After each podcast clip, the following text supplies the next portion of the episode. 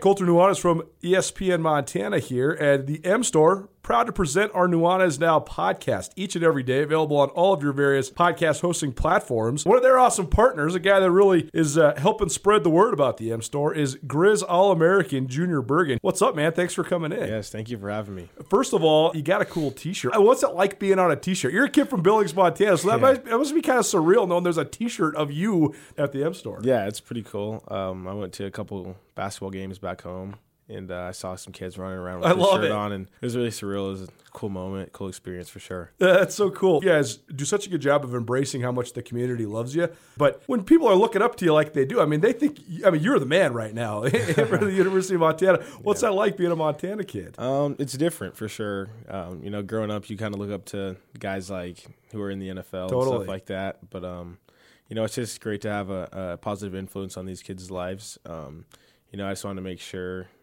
uh, I set the example and lead by example and give them someone to look up to. Go check out the M Store. They're located there at the corner of Higgins and Broadway here in the city of Missoula. And you can also visit anytime online, montanamstore.com. They have all the latest and greatest, a whole bunch of original Grizz gear. And of course, they have Junior Bergen t shirts. Junior Bergen, proud partner with the M Store, as well as us here at uh, ESPN Montana. Thanks for swinging by, man. Yes, sir. Thank you for having me.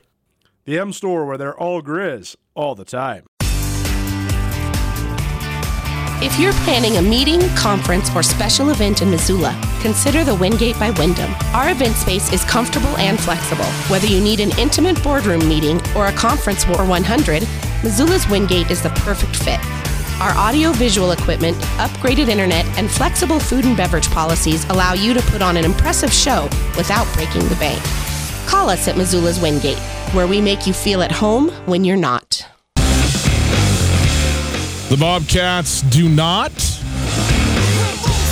And so far, everything is according to schedule. It is Tutel Nuanez on 1029 ESPN Radio. Outstanding to be you, with you on this Tuesday afternoon. That's right. The day after Labor Day is a Tuesday. It is still a Montana football hour show. However, great to have you on board. Thanks for being with us on this Tuesday afternoon. Hope you are having a fantastic day. We are broadcasting live from the Kurtz Polaris studios. Kurtz Polaris is at 2904 West Broadway in Missoula, Highway 83 in Seeley, and online at kurtzpolaris.com. You can find us on the World Wide Web, the very same, at 1029ESPN.com. 1029ESPN.com, the website there. You can listen live on the Listen Live tab. It's called a stream, and it's brought to us by Opportunity Bank.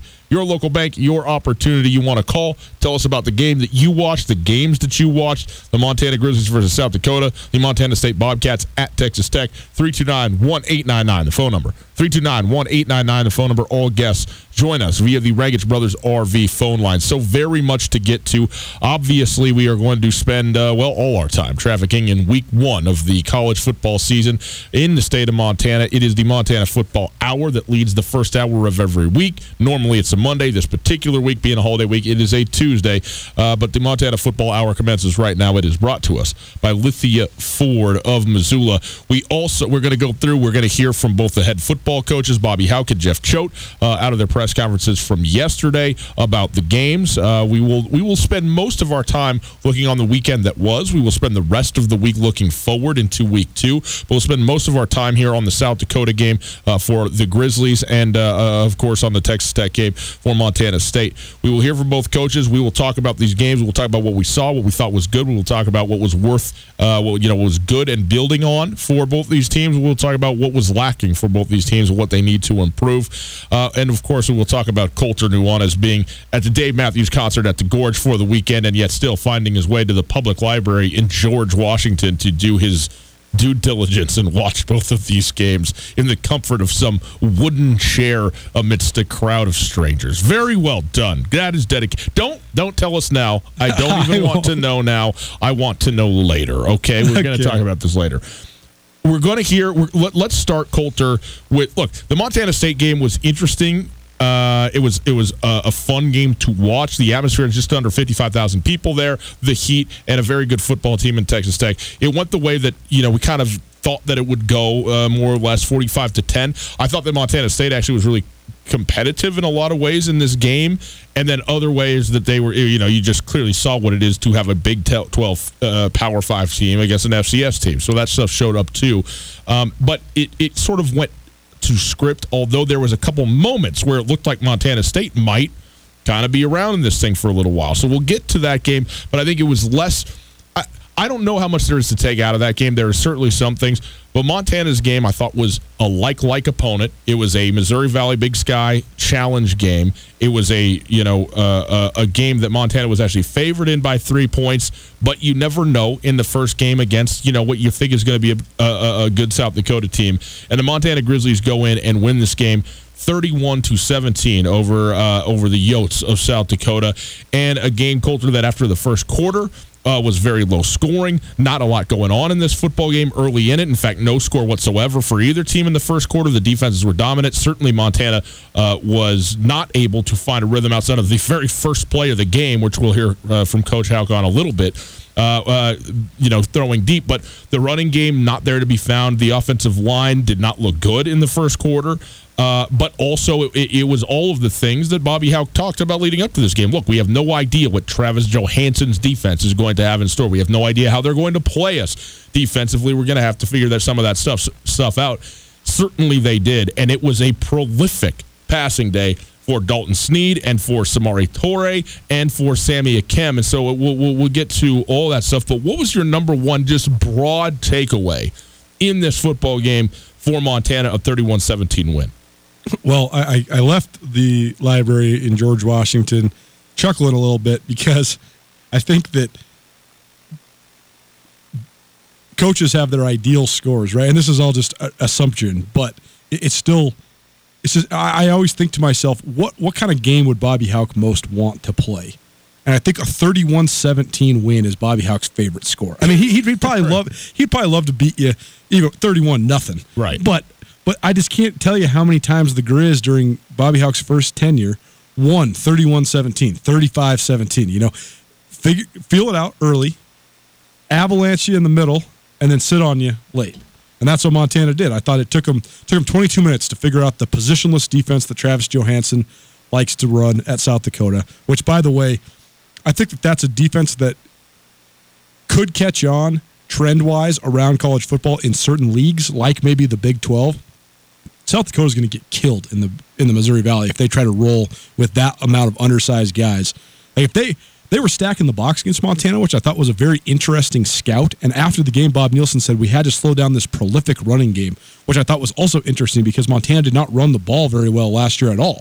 So I thought that was an interesting scout. I wonder if they were looking at tape of Coach Hauck's first tenure and looking at Lex Hilliard and Chase Reynolds running the ball because last year, we make no mistake, Montana actually averaged 150 rushing yards a game, which was uh, totally superior effort to maybe what you'd expect given their talent at the offensive line and their talent at running back. But that said, that wouldn't have been my scout on Montana. Well, and, and a lot of that was Dalton Sneed rushing no doubt. football, right? No doubt. And, and so I thought it was interesting that that uh, South Dakota went all in. But I also thought that um, you know if they're going to play – it, it, that, that positionless defense, it's almost like it's a flex where you put a lot more guys with speed on the field. And I, I get what they're going for, and it, it is a way to mitigate the RPOs that are so prevalent, the run pass option stuff that's so prevalent in college football today.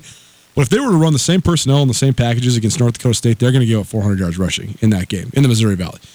Regardless, though, I thought that once Dalton Sneed got locked in, once Timm Rosenbach sort of handed the, the reins to Dalton Sneed to make the checks at the line he was basically just doing a box count. And when he saw uh, the numbers he liked in the box, just check to a quick slant to Samori Toure or Sammy Akem and get the ball out, or check to a quick out to Jerry well, Lou McGee. But I thought Dalton Sneed himself looked incredibly sharp, and I thought once Montana turned the key and, and sort of solved the code, you're off and running. Yeah. And then there was a middle part of that game where Montana's offense was absolutely unstoppable. They were they were just absolutely doing whatever they wanted. Mm-hmm last eight minutes of the first half into about the first 10 minutes of the second half. And then they kind of switched it back around and just tried to. They wanted to just sit on the clock and just get out of there with a road win. But I if, thought. If I've the, got this right, I believe Montana scored on five consecutive, five consecutive possessions. possessions yep.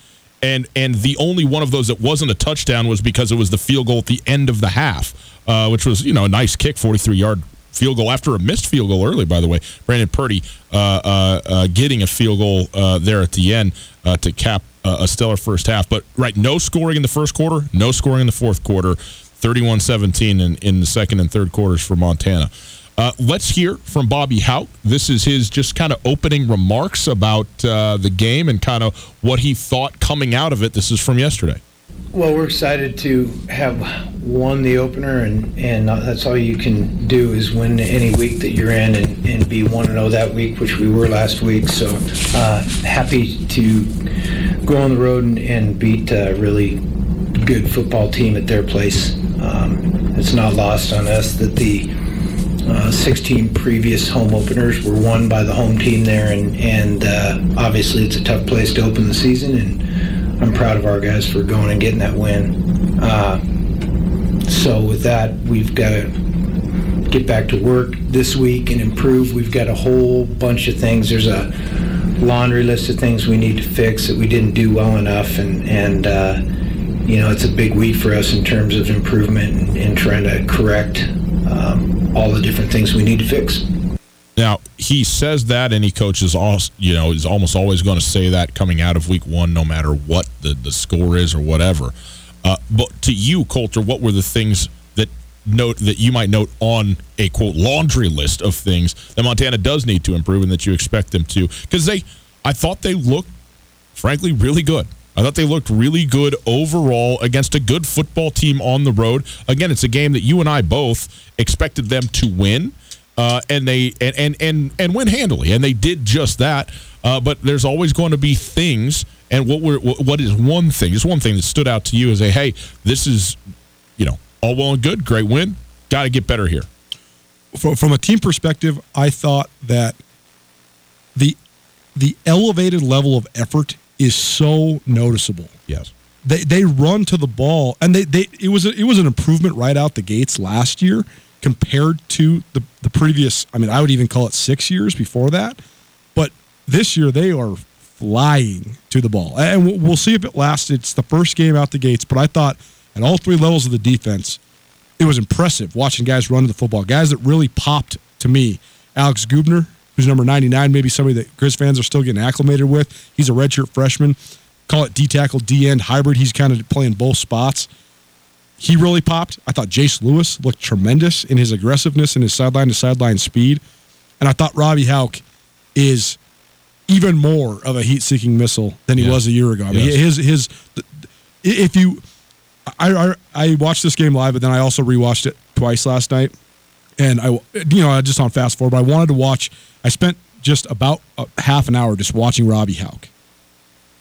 The level of effort that he plays with is is unparalleled. I mean, he he sprints to the ball every time, and you can see it with the whole defense. Though they all run to the ball, and it's such a simple principle in football, but it's something that Bobby Hauck has been so good at emphasizing for so long, and that is run to the ball and tackle well. And if you do that, you give yourself a chance because you don't have these momentum swinging big plays that you're going to give up. Even though South Dakota, I thought South Dakota's quarterback, Austin Simmons, was really good. That was a good player. I thought the, the little receiver was a great player. I thought he had himself a day. And yeah, Cannon Brooks. Yeah, I mean he, he was, was lights out. Or excuse me, excuse me, Cody Case. Yeah, Cody uh, Case. Cody yeah, Case. Yeah. Cody Case, uh, eleven receptions, 144 yards, and and I mean you, the the tip pass, you know, ball that he turned around and caught. You could maybe chalk that up to, you know, yeah, he stuck with it, but it's also good fortune or whatever. But he made some unbelievable skill catches in traffic on the sidelines where there's pretty good defense played. He was outstanding, and and uh, I really enjoyed watching him play. Well, hello there, my friends. Ryan Tutel here, and you probably know that Blackfoot is a local partner for internet, voice, and professional services it helps businesses just like yours all around the state of Montana, but maybe you don't know just how much they're actually doing. You couldn't even imagine how many miles, yes, miles, like hundreds of miles of fiber optic cable they are laying across the state of Montana and specifically now in Bozeman and the Gallatin Valley near St. Ignatius and several other regions to increase the connectivity and speed in which we can communicate to that of light. That's right, fiber optics. They work with light. Did you know that? Quite a lesson. If you want to go study it, I encourage you to do so hey, go visit goblackfoot.com and see what it is that they're up to. I think you'll be amazed at all of the work that is being done just so that we can talk quickly with each other and do things like, I don't know, listen to a Tutel Nuanez podcast. 866 541 5000 to give them a call or online at goblackfoot.com. You can click the link in the description while you're listening and just check out what they're up to. Support the ones who support us. Blackfoot. So, so I thought that that was the most noticeable part on defense. I also thought that individually, almost every guy that you would hope to get better got better, even guys that were elite. But what do they got to get better at? What well, I, so that, that, that brings short? me well, that brings me to my point. I think the offensive line is still a concern. Yes. I think the offensive line. I think they had a really hard time getting a push. Uh, you could definitely tell that the lineup has been shuffled a little bit. I'm not sure what's going on with Cordell Pelons, but he was listed as the opening game starter, but then he did not play. Tyler Ganong, who's a redshirt freshman, played right guard. Uh, Angel Villanueva back into the starting lineup at left guard. I thought he looked okay, but not necessarily dominant.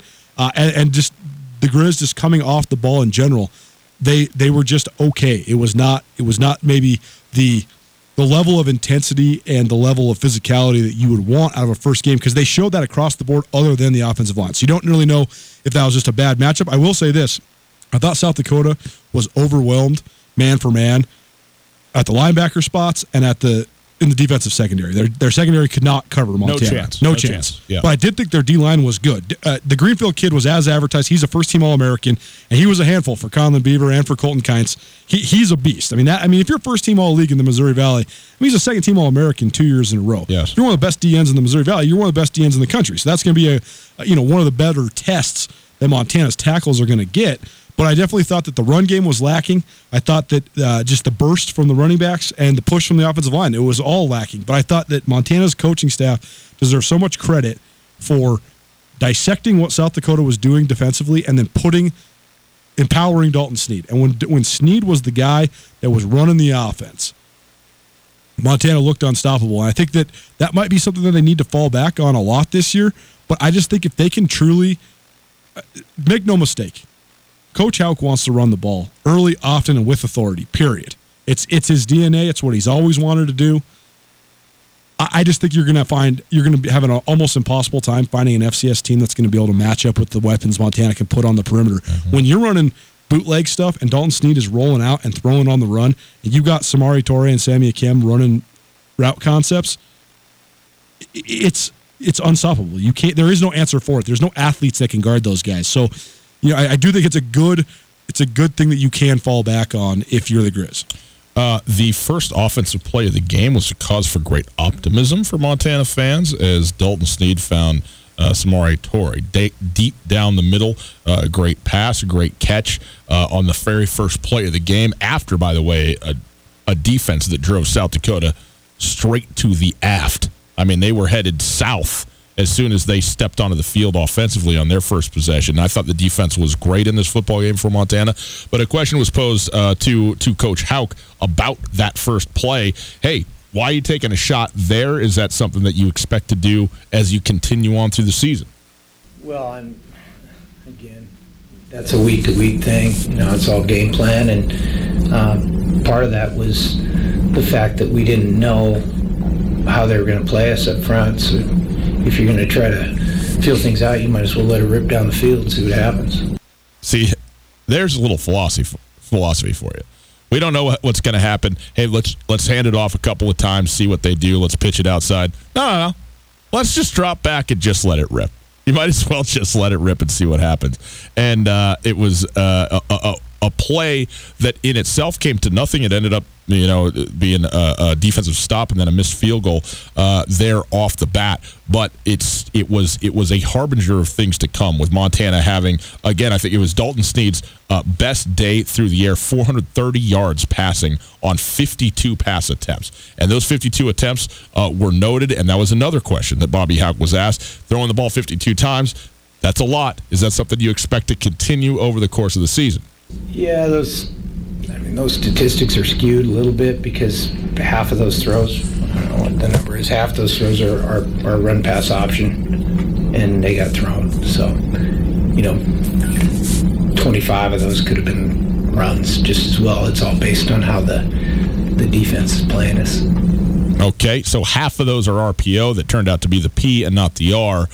Um, I am I am with you though. I think that of course, it's how the defense plays you, but it's also what the defense is able to do. And if the defense is able to overwhelm or be, you know, uh, be winning in the main up front, then the RPO becomes P a lot more than becomes R. Like that's just the kind of way that it works. And to your point, Bob Nielsen, South Dakota head coach, said we planned to stop the run.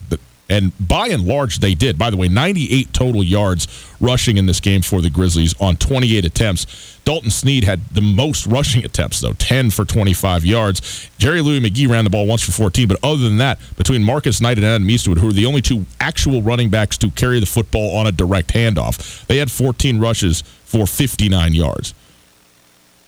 That's not a, first of all, it's not a lot of attempts, especially between two guys. I mean, it's not a lot of carries. Um, I thought that Marcus Knight was clearly the better of the two in yep. terms of carrying the football. His vision, his cutback ability was good. He did have uh, a touchdown uh, reception in this game, uh, which was nice. But in either case, running the football, and again, you, maybe you can give South Dakota some credit because uh, if that's the, the, game plan that they had, okay, that's well and good. Uh, but when it just started working down the field and it worked early and often for Montana throughout the second and third quarters, you're just not going to run the ball all that much. So I still think it's the early returns are not great for the Montana run game, but also there's not a lot to look at so far because it was such a pass heavy uh, uh, way in which the game developed as it wore on. And when you look at the what they did do in the passing game. And by the way, I think the guy to me who stood out, and I mean this is not stepping on any small limb here, but Samori Toure. Yeah. I mean, I think that everybody has come in with great expectations for Sammy Akem, for Jerry Louie-McGee. You know, Ben Roberts has had a. Uh, Mitch Roberts. Oh, see, I started with the M and then I went to the B. Why do I do this? Mitch Roberts has had, you know, a lot of, uh, you know, talk and fanfare coming into this thing. Samori Toure is a guy who has played and played a lot for the Grizzlies and maybe has had faded a little bit to to the back and maybe as a you know a third or a fourth option. He was outstanding in this football game all the way through. Found himself open and open a lot and caught a ton of passes in this football game, as as many guys did. But a, a phenomenal uh, job all the way around. Samori Toure, nine receptions for 142 yards in the score. Sammy Akem, nine receptions for 158 yards in the score. How you how you like this? Your top two guys. 18 catches, 300 yards, and two scores. Mm, probably not the day to run it. You know, probably don't hand it off if that's going on down the field. I think one of the biggest differences between pro style offenses, NFL offenses, and by pro style, I mean the West Coast offense is always going to be one of the most dominant elements at the top level of football, just because of the consistency you can produce with it. But uh, there's been so many spread elements that have trickled into the NFL as well. There's been so many run pass option elements that have trickled into the pro game as well. But I think when you're talking about college style quarterbacks, there's a reason that almost everybody, even coaches that have been doing this forever, that have old school principles, are gravitating towards athletic guys who can run, who can make quick decisions on their feet. And I think that's why, I mean, I voted Eric Barriere from Eastern Washington as my preseason Big Sky Conference Player of the Year. I know Jake Maier from UC Davis is the returning Big Sky Player of the Year. I think he's the most cerebral quarterback in the league. But I think that when Barriere had it rolling towards the end of last year with the RPO stuff that Eastern Washington does, it made him literally the most unstoppable weapon in the FCS, and they rode him all the way to the national championship game because it's so often it's a feel thing. A lot of times you do get the look where it's just going to be a pass all the way when you run that RPO. A lot of times you get the look where it's going to be a run all the way, and you can see it. But a lot of times it's a 50-50 where the, the quarterback can then take it the ball and make the decision himself. And if he if he can read the short route on the whatever side he's reading, as well as the defender who's defending the run simultaneously, it's such a hard skill. It takes so much rhythm to be able to do it. But when you can, you can absolutely shred people. And if you have a quarterback who can run, like Eric Berry, like Dalton Sneed, now if that guy is making the correct decision, you become you make it so the defense has no answer. There is nothing that they can do. I honestly thought that Dalton Sneed resoundingly announced his candidacy as the, as a candidate for the Big Sky Conference Player of the Year this year. I really did. I thought he played that well. I thought he looked like an unstoppable weapon when he when he got in a rhythm and he got it rolling. I mean, when you run that RPO and he rolls to his right and he can just read Samori Toure on a skinny post and Sammy Akem on a deep post or whatever the route tree is, if he makes the throw, it's over. And I, I just thought it was uh, such a revelation because Montana, Dalton Sneed was great last year, but I thought he looked at a whole different level this year. And so much of that is just his comfortability with the reads within the offense. Totally agree. It, it, look, if you throw the ball 52 times and you have 15 incompletions, I mean, it's a win. It's a win. It, it just is. Tutel Nuanez, 1029 ESPN Radio. It's the Montana Football Hours presented by Lithia Ford of Missoula. A couple other things I wanted to point out here, and this is in the special teams game, specifically the return game. The good, Malik Flowers. Malik Flowers was fantastic. Four returns for 114 yards in this football game. 116 yards, excuse me. 30, 34 being the one, but I mean, you average that out. I mean, you're talking about. I mean, if you're if you're returning a kick out of the end zone, I mean, you can you can usually say 20 yards, right? Is is going to be uh, uh, an average. He's averaging 30 yards, uh, even you know uh, per per return. That's really good, and that's him and the blockers and everybody else. So I thought that was I thought that was good, and I think there's a lot to like out of what Malik Flowers does returning the football. I thought the punt return game, though, with Jerry Louie-McGee, that's so vaunted and so exciting, was underwhelming. He only had one return, and make no mistake, South Dakota was kicking the ball as far as they could away from Jerry Louie-McGee. Did not want him, didn't want to have anything to do with it. But he had one opportunity in particular, but even more than that, with, with some space. I mean, not merely to field the ball, but there were a number of fair catches called for that I felt that, I mean, he's so quick. He's so good. He gets the ball, go, go, let it rip. Let's see what happens. You can get out of all of these, you know, lock and key Houdini situations and maybe it happens, maybe it doesn't. But I, I thought I thought the six yard return he made was magical. Actually, the the one return he had, you go, yes, give me more of that. You're like one break away from taking this thing to the house, and that didn't really happen. And I thought there were opportunities for that. Now I don't know if he's been, you know, sort of tempered a little bit by the coaching staff. We know how much Bobby cares about special teams, but it's not just about the return game, obviously. And he's so valuable in the pass game, too. And you don't want him to go out there and take needless hits that are for nothing or whatever. But I just thought there were some opportunities there for JLM uh, that, that we're not taking advantage of. That, and that seems like a trend that's carried over from last year, too, mm-hmm. right? Yes. Yes. I mean, Jerry Lou McGee's best year returning punts was two years ago under Bob Stitt as a sophomore. Yep. For sure and and that has waned, and I'm not sure why.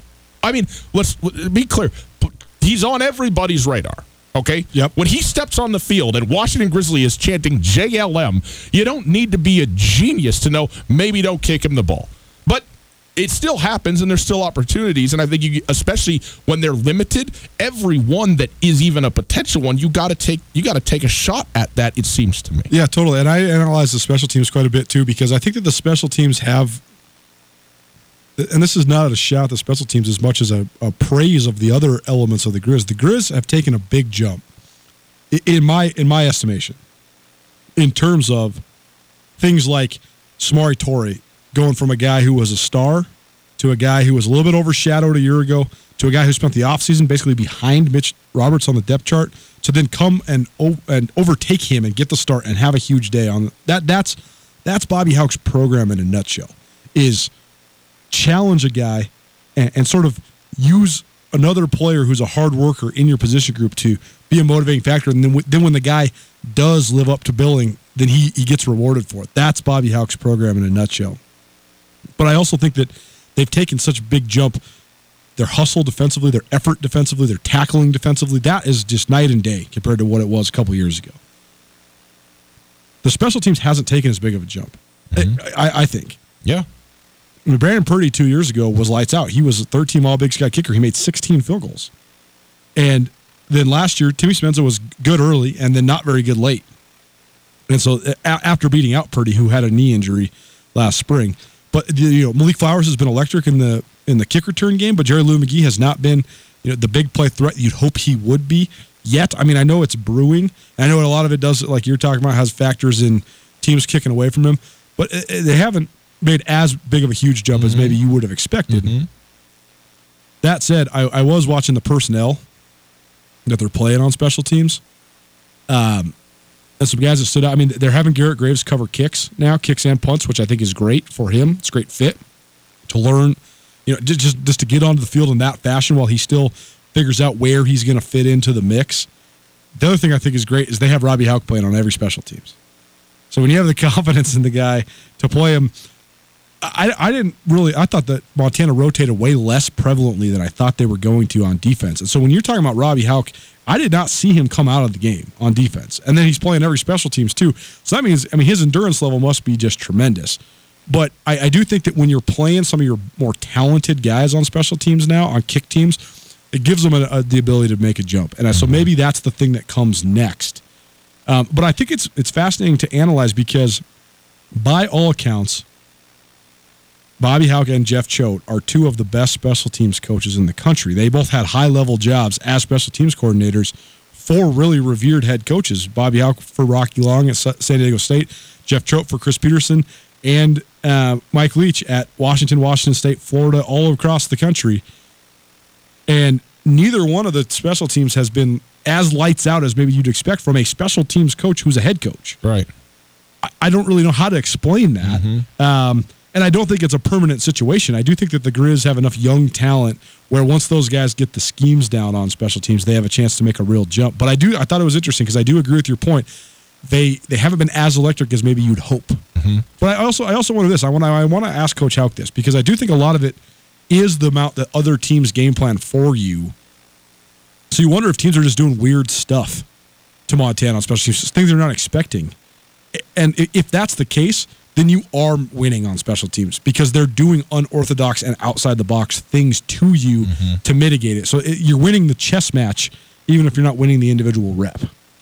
Uh, one other thing I want to point out, and, and then we'll take a break. We'll come back. and We'll talk about Montana State. But one guy who I think played really well last year, but didn't necessarily pop, mostly because of the way that he was used in the position that he plays. But I thought really popped to me on Saturday was Jesse Sims. Uh, Jesse Sims played a fantastic game on Saturday. I do not know the status of his injury. It, it, he he went down, and as far as I can, as far as I'm aware, he did not return uh, in that football game, and it was you know clearly like a shoulder, pec, arm deal, and so I don't you know I have no idea where we stand with that. But up to that point, he played an outstanding game. He had four tackles, one for loss, but his biggest play of the game did not show up at all when you know South Dakota smartly curried up to the line on what was clearly an incomplete pass down to about the three yard line, ran a play just to get it off, but sat there on on on essentially the goal line, and Jesse Sims. I mean, he shook the offensive lineman there to guard him. Uh, it didn't even touch him and was four yards back in the backfield, basically at the moment the ball was handed off, and didn't make the tackle, but gave time for all the reinforcements to show up and stuff the run and held South Dakota to a field goal, which, by the way, was the first score of the game. If you remember, Montana, you know, early it was down three nothing. Well, could have been seven nothing, and you know, it's a, it's a big difference, especially when it's that first score. And I thought he in that in that individual play was sort of a microcosm of what I thought was an outstanding day uh, for number 37 for the University of Montana.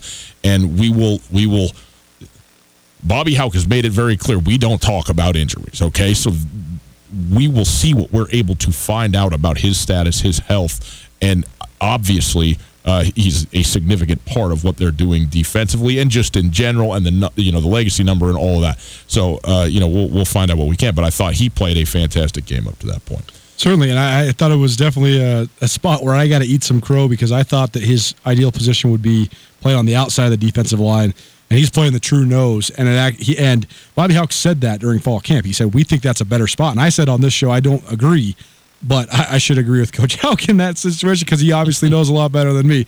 And I, I agree. I thought Jesse Sims looked great.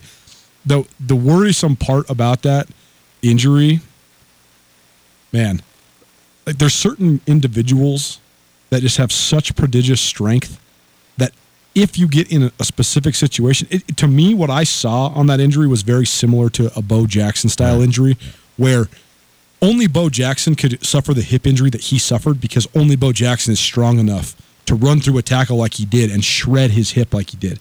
It's just like only Jesse Sims is strong enough to be getting knocked off his feet by two guys and throw his right arm out and be able to hinder the guy's progress and then have it rip back like that.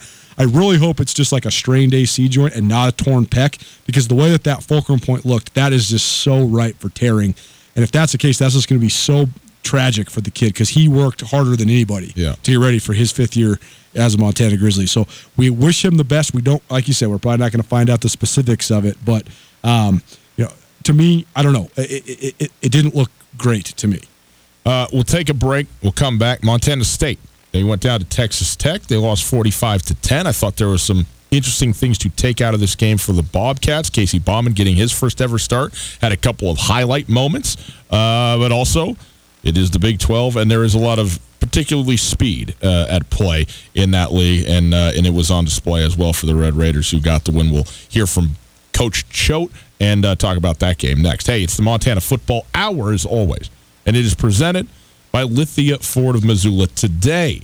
Today, people, is the last day to save. So hurry up and do it with Lithia Ford of Missoula. Save an estimated 20% off of the new 2019 Ford F 150s. Plus, earn complimentary maintenance through Ford Pass Rewards. The Ford F 150 features best in class capability for work or play. This makes tough tasks look easy, whether you're working on the job or heading out on a weekend of recreation.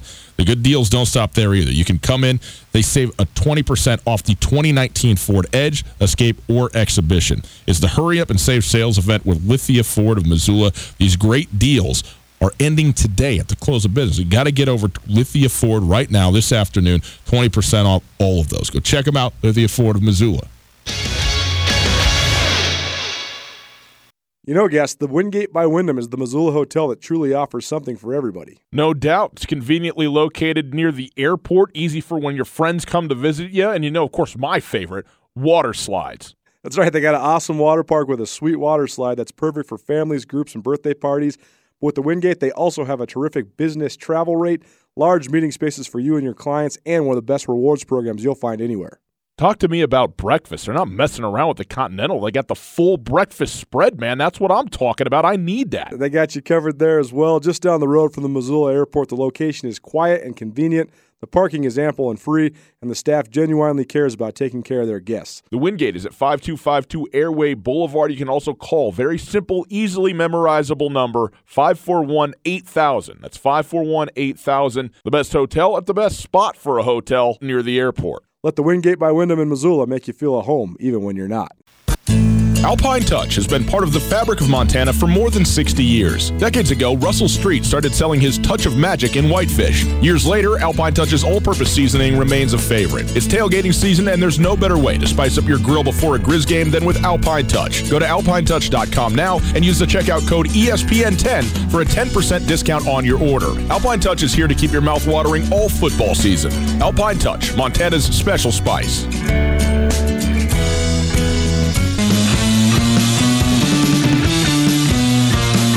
It's the Montana Football Hour. And it's time to talk about Montana State. It is Tutel Nuanez, 1029 ESPN Radio, broadcasting live from the Kurtz Polaris studios. Kurtz Polaris at 2904 West Broadway in Missoula, Highway 83 in Seeley, online at kurtzpolaris.com. One thing uh, before we get into this game that I quickly want to mention, you know, we're going to be at the Iron Horse. Love it. Go down to the Iron Horse on Thursday. Should I tell the people too for once? Okay. But come on down, hang out with us, and uh, put your name in the box to win tickets to the Grizzly Oregon Duck football game. It's our second to last stop. Our Tutel Nuanez summer tour at the Iron Horse downtown. Uh, so come hang out with us on Thursday. Going to be a lot of fun to be there. Additionally, though, we're giving away tickets to this week's Montana North Alabama game under the lights, the home openers for the Grizzlies. We got a pair of tickets. We're giving them away tomorrow, and we're giving them away via Facebook. So you can go to our Tutel Nuanez or 1029ESPN.com uh, Facebook page, and uh, there is a picture up which you can caption. And so the best caption between now and the show tomorrow is winning a pair of tickets to the Grizz home opener on Saturday night against North Alabama. So go to the, uh, ESPN, uh, 1029 ESPN Facebook page and uh, check out the picture there. Reply in the comments with your best uh, uh, uh, commentary, comment, quip, whatever it may be, uh, on the uh, on the picture, and we will pick a winner uh, tomorrow on the show. Okay, so I want to let you know we're here to uh, it's football season. I could not be happier, by the way, that it's football season, and uh, we're going to give tickets because you know the point of football is just being together, right? You ever been to a football game where you were like the only one there?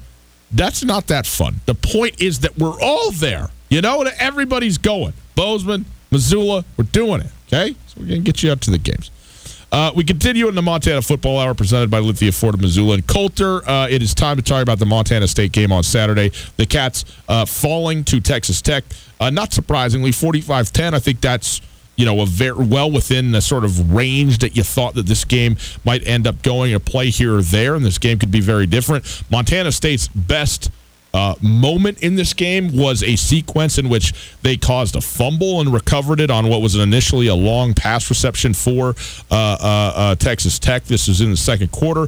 They turn around, they kind of get stopped short. Jeff Choate in his own territory, the fake punt picks up the first down on a fake punt, and then an unbelievable throw and catch down the sideline uh, from Bauman on his first really big reception of, of his career uh, in terms of, of a big throw down the sideline, and then uh, the touchdown to Coy Steele in a in his first touchdown as a Bobcat. Uh, beautiful. I mean, down the seam catches the thing, runs it in for 30 yards, cuts the lead to 14 to 7. And at that moment, a one score game and, you know, into the second quarter, kind of middle of the second quarter.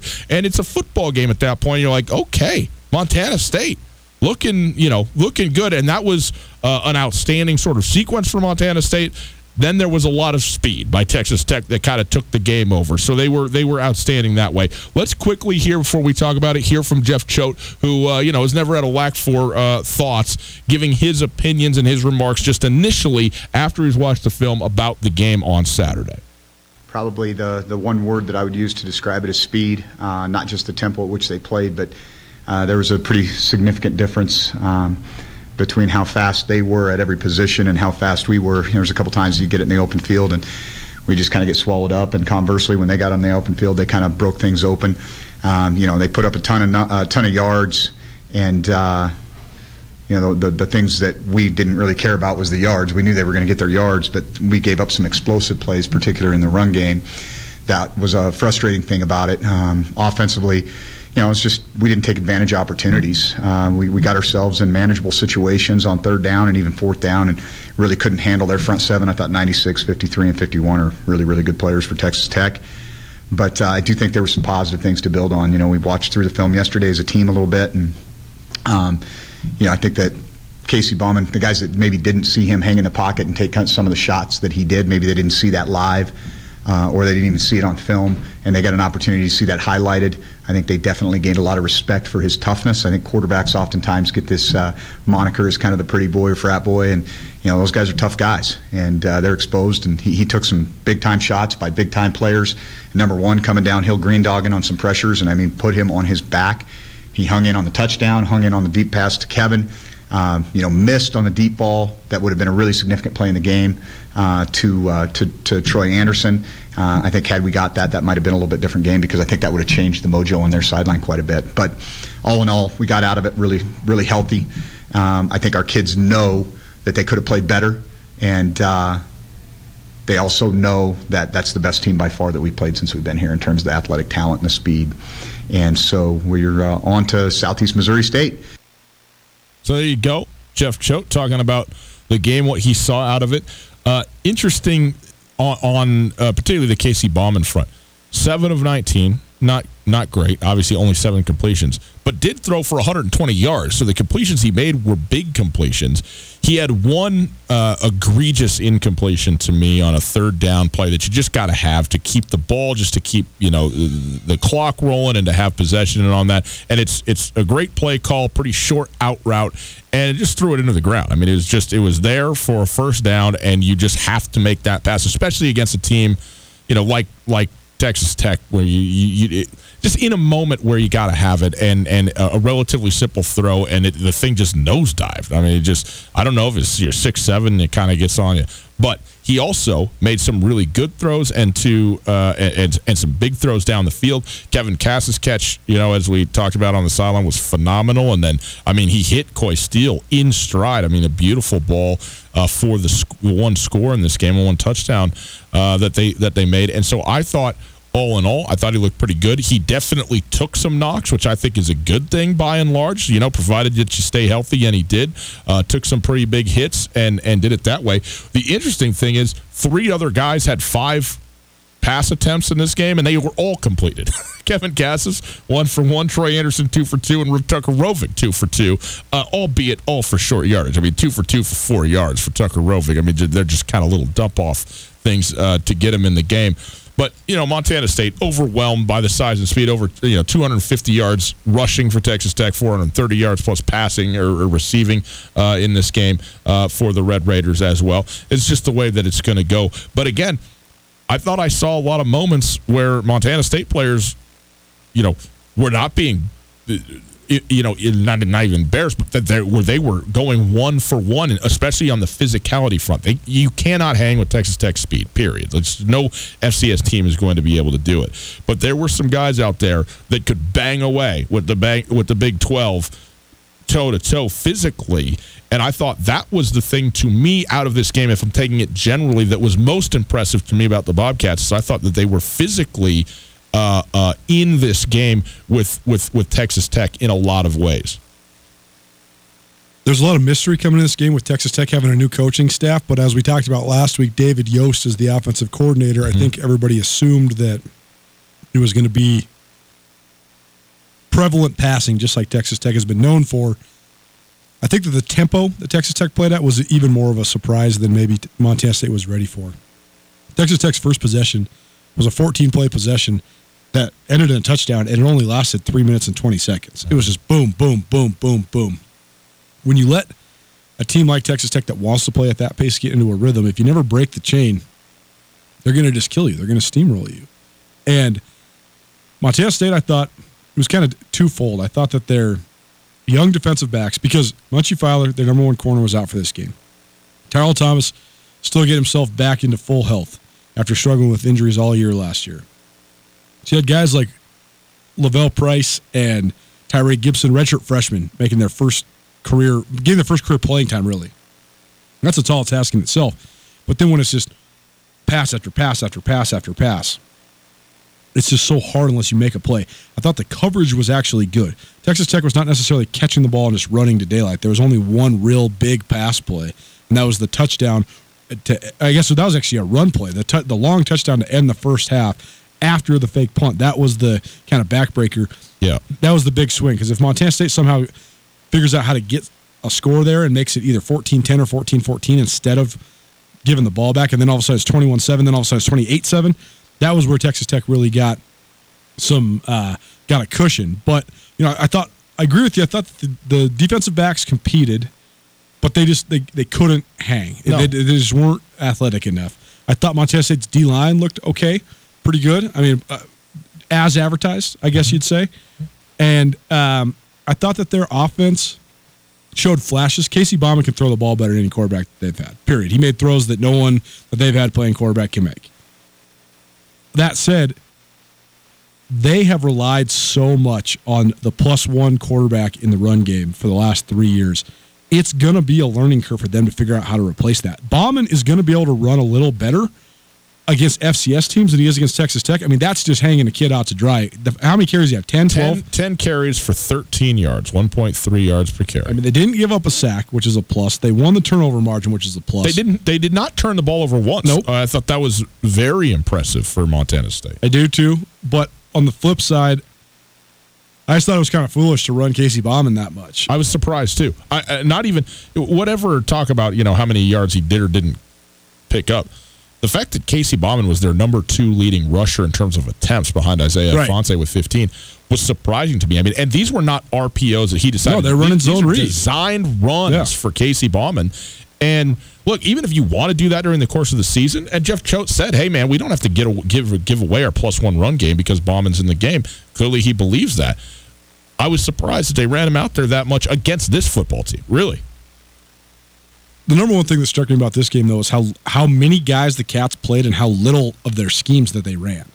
They played all, base defense almost exclusively, mm-hmm. and they and they ran this their their base stuff on offense. They did not run anything crazy. Travis Johnson not being in this game, I think, hurt them a lot. Travis Johnson is, I think, unquestionably their their best athlete other than Troy Andersen. Without Travis Johnson available, then I think you you want to scale back and not wear out Troy Andersen either. So Troy Andersen did not play very many offensive snaps. So now you have two the only two guys on your offensive side of the ball that really that can hang athletically with Texas Tech. They're not really part of the game plan. Mm-hmm. I expect Montana State to to run a ton of different packages with multiple different quarterbacks. We didn't see that. Right. And I think that that's part of it, though. I think that they really didn't want to show a lot. I mean, they- I, I think that Jeff Choate looked at the tape, looked at the matchup. I mean, you never want to tuck your tail between your legs, but just purely from what Texas Tech emphasizes and the situation that Montana State was marching into, like you're playing a 3 p.m. game in Lubbock, Texas, where it's 103 degrees at kickoff, and you, and you're you're thin at corner. That in itself, bam, you are a 35 point dog right there just Right. from the matchup you have. So I really think that Cho- Coach Choate wanted to play everybody. He wanted to see what they had, and he definitely wanted to not show too much. Well, I thought too, you know, he said, he even mentioned in that sound that there's an opportunity where there's a, a, a shot that was there to Troy Andersen that was a little bit of an overthrow. You complete that thing, and it might be to the house, and that changes the complexion of the game. And at that moment, you sit there and you go, okay, let's start. Let's start getting into some football stuff to see if we can make some magic happen here on a Saturday afternoon in Texas. But that didn't happen. You, like you said, you have uh, uh, you know the punt all of a sudden turns into you know a touchdown going the other way, and at that point you say, you know what? Let's get some kids an opportunity to say, I played in Lubbock, Texas. Eleven guys ran the football. Eleven dudes took a handoff and ran the football for Montana State. One, two, three, four, five, six, seven of those got one rushing opportunity, and two more got two rushing opportunities. You know what that is? That's going, hey guys, you're not going to play in the Big 12, uh, you know, or against Big 12 opponents very often. Come on out here, carry the ball, and and and and and get that experience of being out there and doing it. That's cool, and I applaud that. But you're right. Like at some point, you go, especially in the flow of the game, you go, okay, it's 28-7 at at at, halftime. We want to bow up. We want to play tough. We want to play strong. We want to get some guys some reps, and we want to be ready to go to Southeast Missouri State next week and have our have ourselves still covered, have ourselves prepared to be able to show some things uh, that they're not that we haven't shown before. They also got their two freshmen from Texas in the game. Tavarius Hosey, Jalen Smith both played. And that was just a product of, you know, now you can play four games. Yeah. So why not let the Texas Yeah. guys play? They probably had their parents there. Probably, probably the only times their parents get a chance to see them play this year. So you get them in the game. So but they took they took 65 guys at Texas, and I would I would bet that they played almost everyone, if not every single one of them. right. Uh, it is Tutel Nuanez. It is the Montana Football Hour presented by Lithia Ford. And uh, we'll take a quick break. We'll come back. We'll keep talking about Montana State. I have some more uh, sound for you from Jeff Choate talking about the opponent this week, a ranked opponent, and, and uh, kind of what that does. Uh, as you set up for now, what is a very much a, a, a big time game nationally, the FCS level uh, this coming week. So we'll get into that a little bit as well. Hey, football is back, and the Silver Slipper is your football headquarters. That's right, the Silver Slipper down there at 4055 US 93. Just as you're headed out of Missoula, if you're headed towards Lolo, or as you're headed into Missoula, if you're headed from Lolo. Okay, it's right there. The Silver Slipper has a free shuttle all the way from where they're at to every home Grizz football game. They got 56 TVs to watch sports on, drink specials every single day, a full liquor store, Tarantino's Pizzeria across there, across the street from the Super Walmart on Brooks, okay, uh, right there on Highway 93. Hit up the Silver Slipper, which is Missoula's favorite sports bar and casino. They got some great seating situations in there, a bunch of little spaces, nooks and crannies to hang out with your friends, games, great food. The pizza is, you know, uh, outstanding. It is a pizzeria after all, people. And you don't want to fight traffic. You don't want to deal with parking. You're coming up from the Bitterroot maybe for a Grizzly uh, football game. Maybe you're on the South Hill in Missoula. Go down to the Silver Slipper, park your car, enjoy a, uh, you know enjoy a drink or two, and then hop on the bus for free riding to and from the Grizz football games. It's a pretty slick deal they got at the Silver Slipper again across uh, from the Super Walmart on Brooks. Hit up the Silver Slipper, Missoula's favorite sports bar and casino. Back after this. Colter, you and I both know being healthy is a very, very important part of life. Am I right about that? Indeed, guess it is. Well, one of the things that makes me healthy, think you as well, fiber. Gotta have it. You sure do, man. You need to eat your fruits and your veggies, your bananas. You got to get all that stuff in. Maybe even some bran. Plums? All of it. Fiber is very important. Well, guess what? Turns out it's important to communication as well. You might be surprised to learn that Blackfoot and its partners have invested millions of dollars, truly, in building a fiber optic network throughout Montana. Through Bozeman and around Gallatin County, more than 30 miles of fiber optic cable have been laid by Blackfoot. That's amazing. Impressive, innovative, and a perfect place with the way Bozeman's been growing. Click on the link below. Go blackfoot.com slash ESPN. They're not trying to sell you anything. They don't want you to do anything. They just want you to know what they're up to and how they're improving communication across the state of Montana. So go to goblackfoot.com backslash ESPN now. Tutel and Nuanez on 102.9 ESPN Radio for Missoula. Now they always say congratulations. Work so hard, forgot how to vacation. They ain't never had the dedication. People say we changing, look, we made it. What a great show, huh?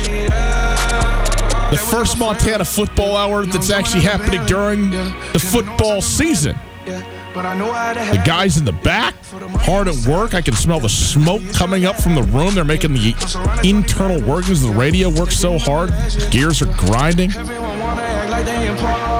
Beautiful. It's Tutel Nuanez, 1029 ESPN Radio. Broadcasting live from the Kurtz Polaris studios. Kurtz Polaris at 2904 West Broadway in Missoula. Highway 83 in Seeley. Yeah,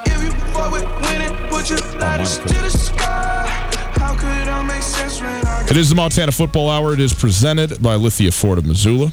We are in it for yet another segment. And we are quickly going to hear from Jeff Choate because coming out of this football game uh, from Montana State, again, a 45 10 loss to uh, Texas Tech, they are headed to Southeast Missouri State, the number 12 team in the nation. And we're going to get, by the way, into the new Stats FCS rankings in the top of the next hour. But he was asked just simply about whether it's good to have a ranked FCS, uh, or what is good, rather, about having a ranked FCS opponent opening up, uh, uh, you know, in your non-conference play. Yeah, I think it shows you where you are. You know, I mean, you, you can say, hey, the measuring. St- I mean, the things out of the Texas Tech game that I took away were number one, we handled the environment. We didn't. We were not sloppy. We didn't turn the ball over. We didn't have pre-snap penalties. Certainly, we got out executed at times and we were overmatched at times. But there wasn't a lack of effort and there wasn't a lack of, of focus.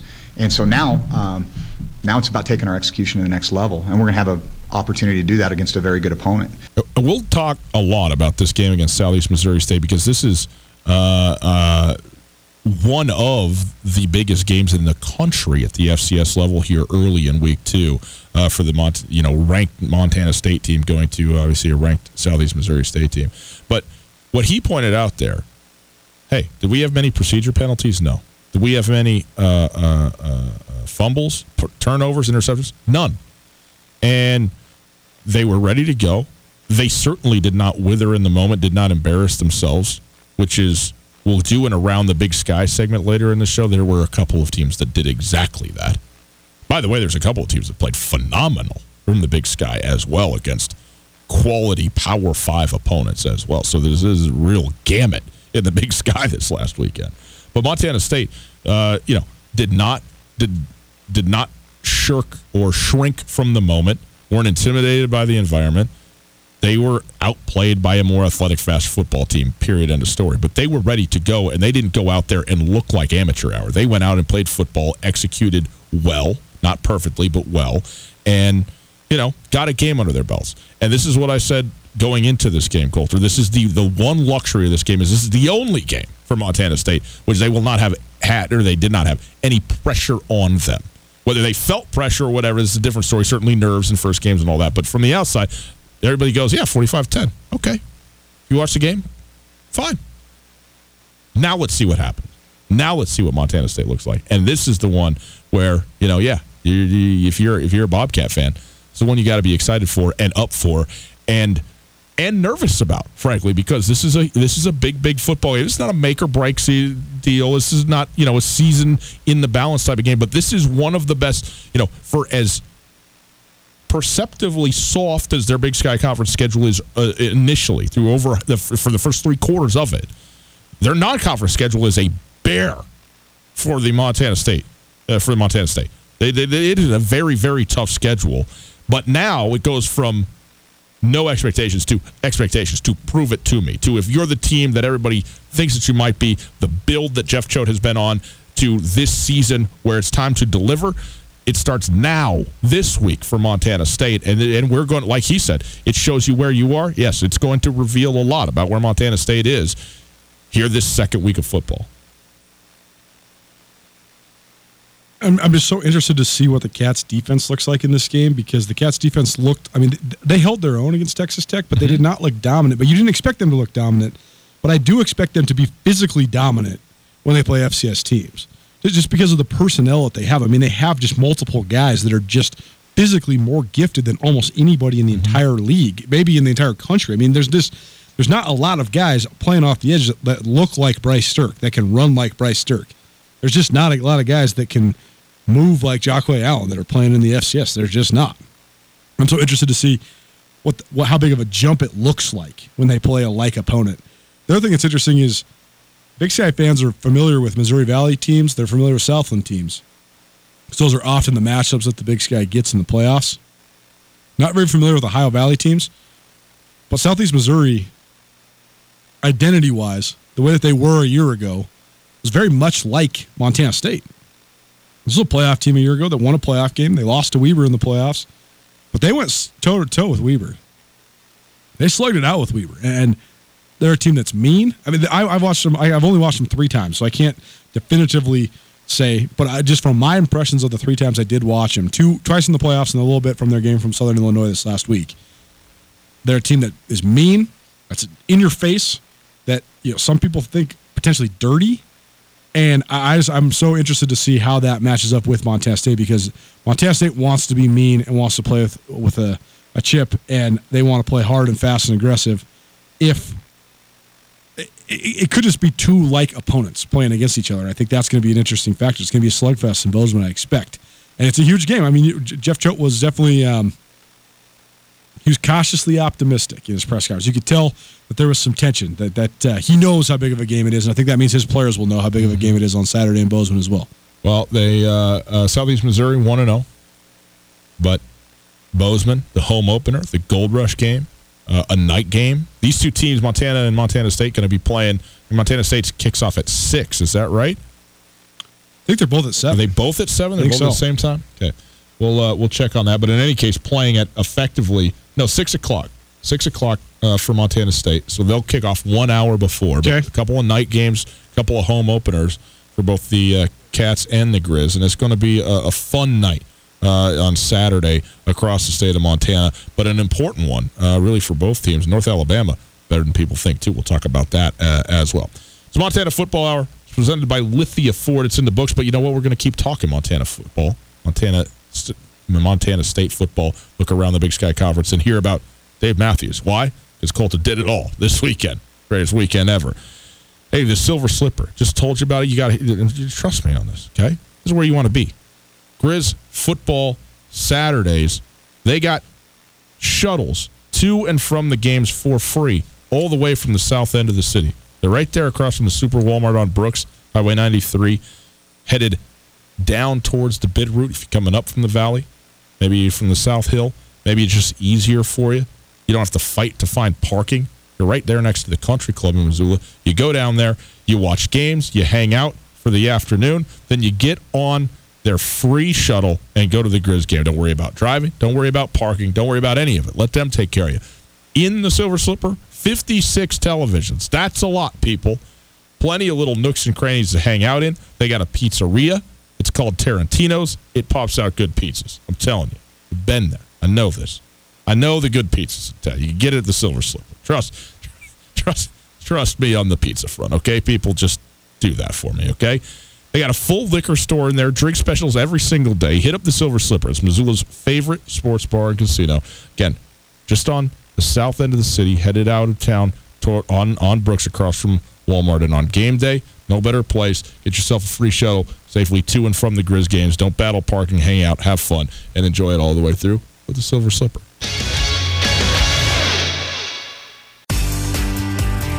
Whether you're traveling to Missoula for business, a family visit, or to watch the Grizz game, the Wingate wants to be your home away from home.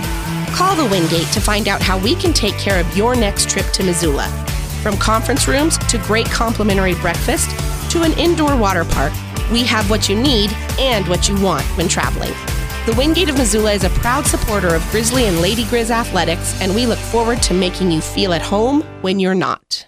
It's finally starting to feel like winter around here, and if you need some nice winter gear, how about the fine folks at Sitka? They make awesome winter clothes, and they sell custom Bobcat Sitka gear at the MSU bookstore. You can shop online anytime at msubookstore.org, or of course, you can check out the MSU bookstore live and in person there on the Montana State campus. They also have some graduation regalia back in order there at the MSU bookstore.